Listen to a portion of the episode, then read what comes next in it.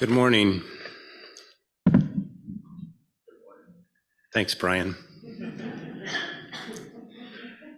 The nice thing about preaching on about food on Thanksgiving weekend is that your sermon doesn't need an introduction.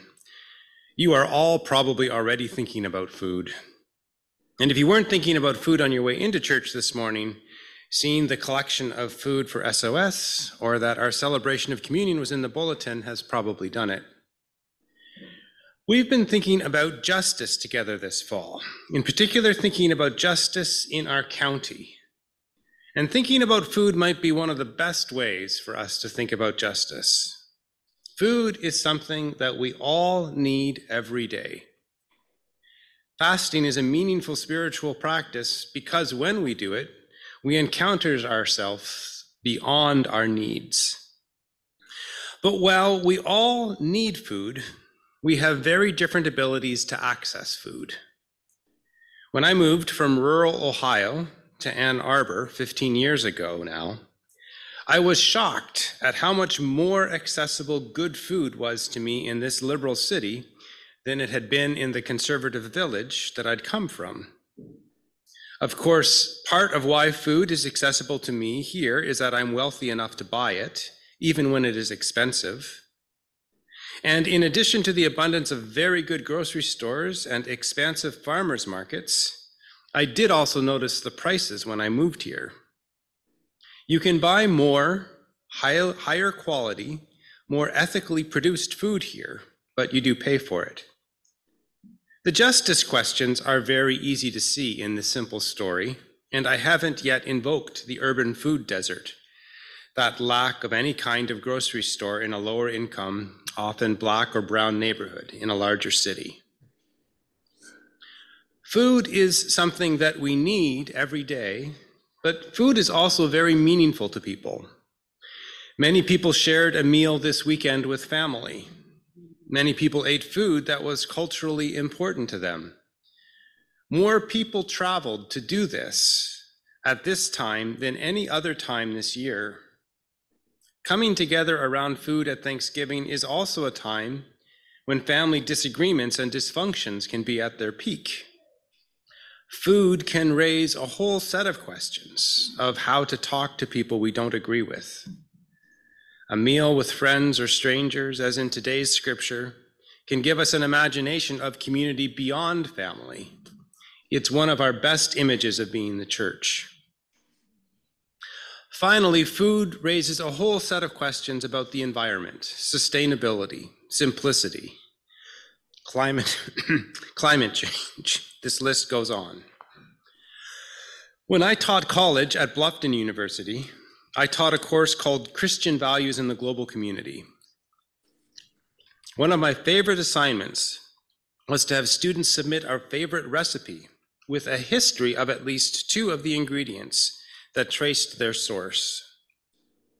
My goal was to have them choose something like salt and realize how something very simple and basic could have a very complicated history.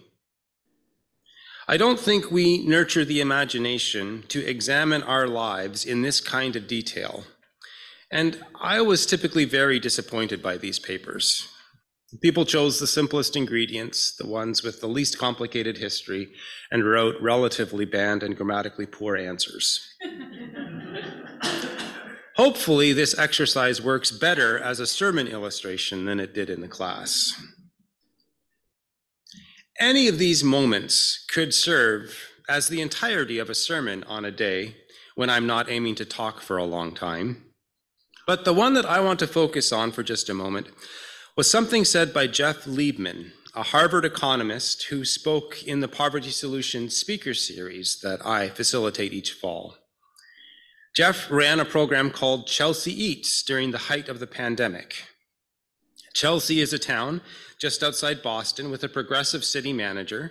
It's a place where many low income and minority people who work in service industries live. When the pandemic shutdown occurred, many of these people lost work and income immediately. Thoughtful people knew that this was going to be a bigger problem in Chelsea than some other places and arranged to have groceries available for pickup, food pantry style.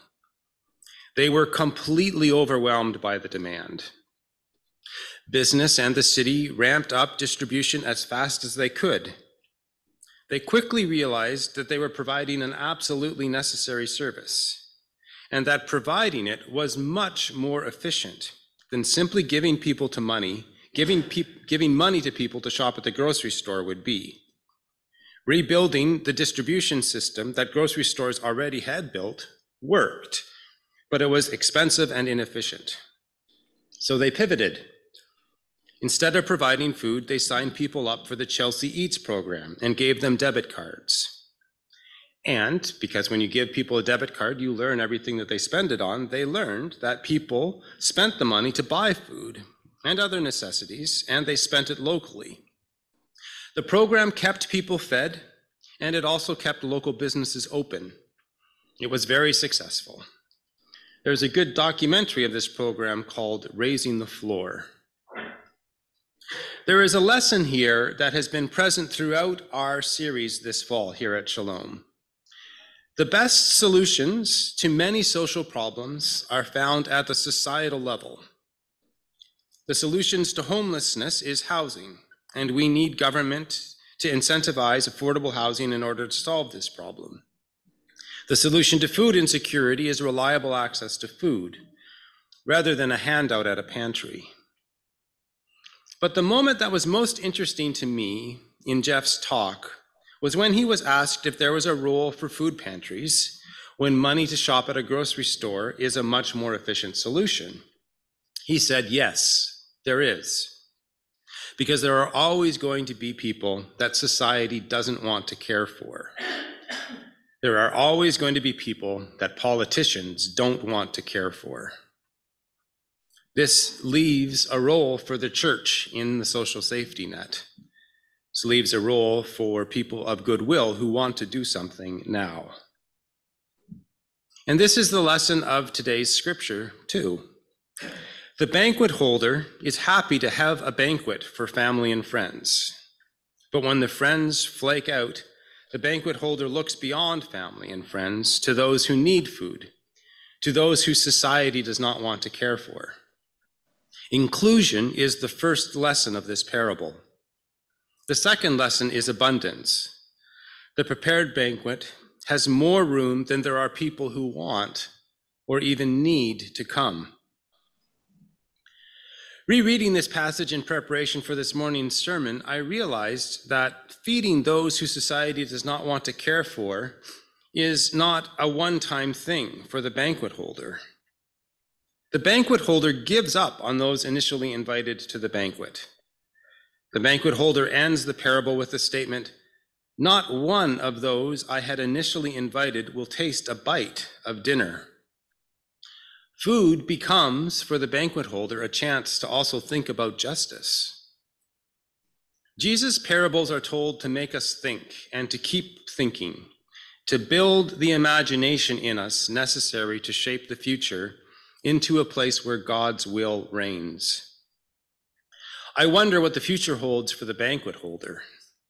Will they continue to hold banquets, but focus now on including those whose society doesn't want to care for? Or is the banquet holder even wondering about banquets in and of themselves? What would you do if you planned a banquet, a banquet so big you couldn't find enough people to eat all of the food, even once you'd invite everyone you could find? Would you plan a big banquet again next year, but try harder to find people to eat it? Or would you stop planning banquets? What would you do next? Any of you who have seen the movie Babette's Feast, where a cook who works for a group of older, very simple, very religious sisters and spends her lottery winnings on one banquet and brings life back into a lifeless community knows that the answer to this question is not simple. I imagine that some of you might also be checking your Bibles as I was in preparing this message. This somewhat angry statement, but I tell you, not one of those I had initially invited will taste a bite of my dinner, isn't the part of this parable that I remember easily from childhood. As I was writing, I noticed in that surprised, but not really surprised, sort of way, that a common approach to this passage is to just leave out verse 24, ending with, Go out and scour the side roads and the back roads, and make them come in. I want my house to be full. Ending here retains the lesson to be inclusive as possible, to seek out inclusivity aggressively and compel involvement. But it also stops short of some of the scorn for the rich that the banquet holder now has, and perhaps also some of the justice seeking change of heart. How we get our food, who has access to food, and how the food is being shared. These are all big questions. Big questions that we could ask of ourselves every day, but questions that would probably exhaust us if we did ask them of ourselves every day. However, they are questions that we need to ask sometimes. The act of communion, of eating food that is real food, but which also symbolizes something greater, is probably a good time to do this. One of the meaning, meanings of communion, which I like a lot, and which I learned from the Jesuits that I studied with in Chicago, is that every celebration of communion is connected to every other celebration. Because we are eating bread, which we name as the body of Christ, and because Christ has one body that is available to us regardless of time or place, in every geography and in every moment in history, each celebration is connected to each other celebration. This meal is then an answer to these big questions because it shows us that these questions are also one question the question about how we should follow Jesus. Regardless of who we are politician, economist, banquet holder, farmer, food pantry volunteer, grocery worker, cook, restaurateur, food critic, or compelled dinner guest. The question of how we should follow Jesus is a good question to ask. Thank you for listening.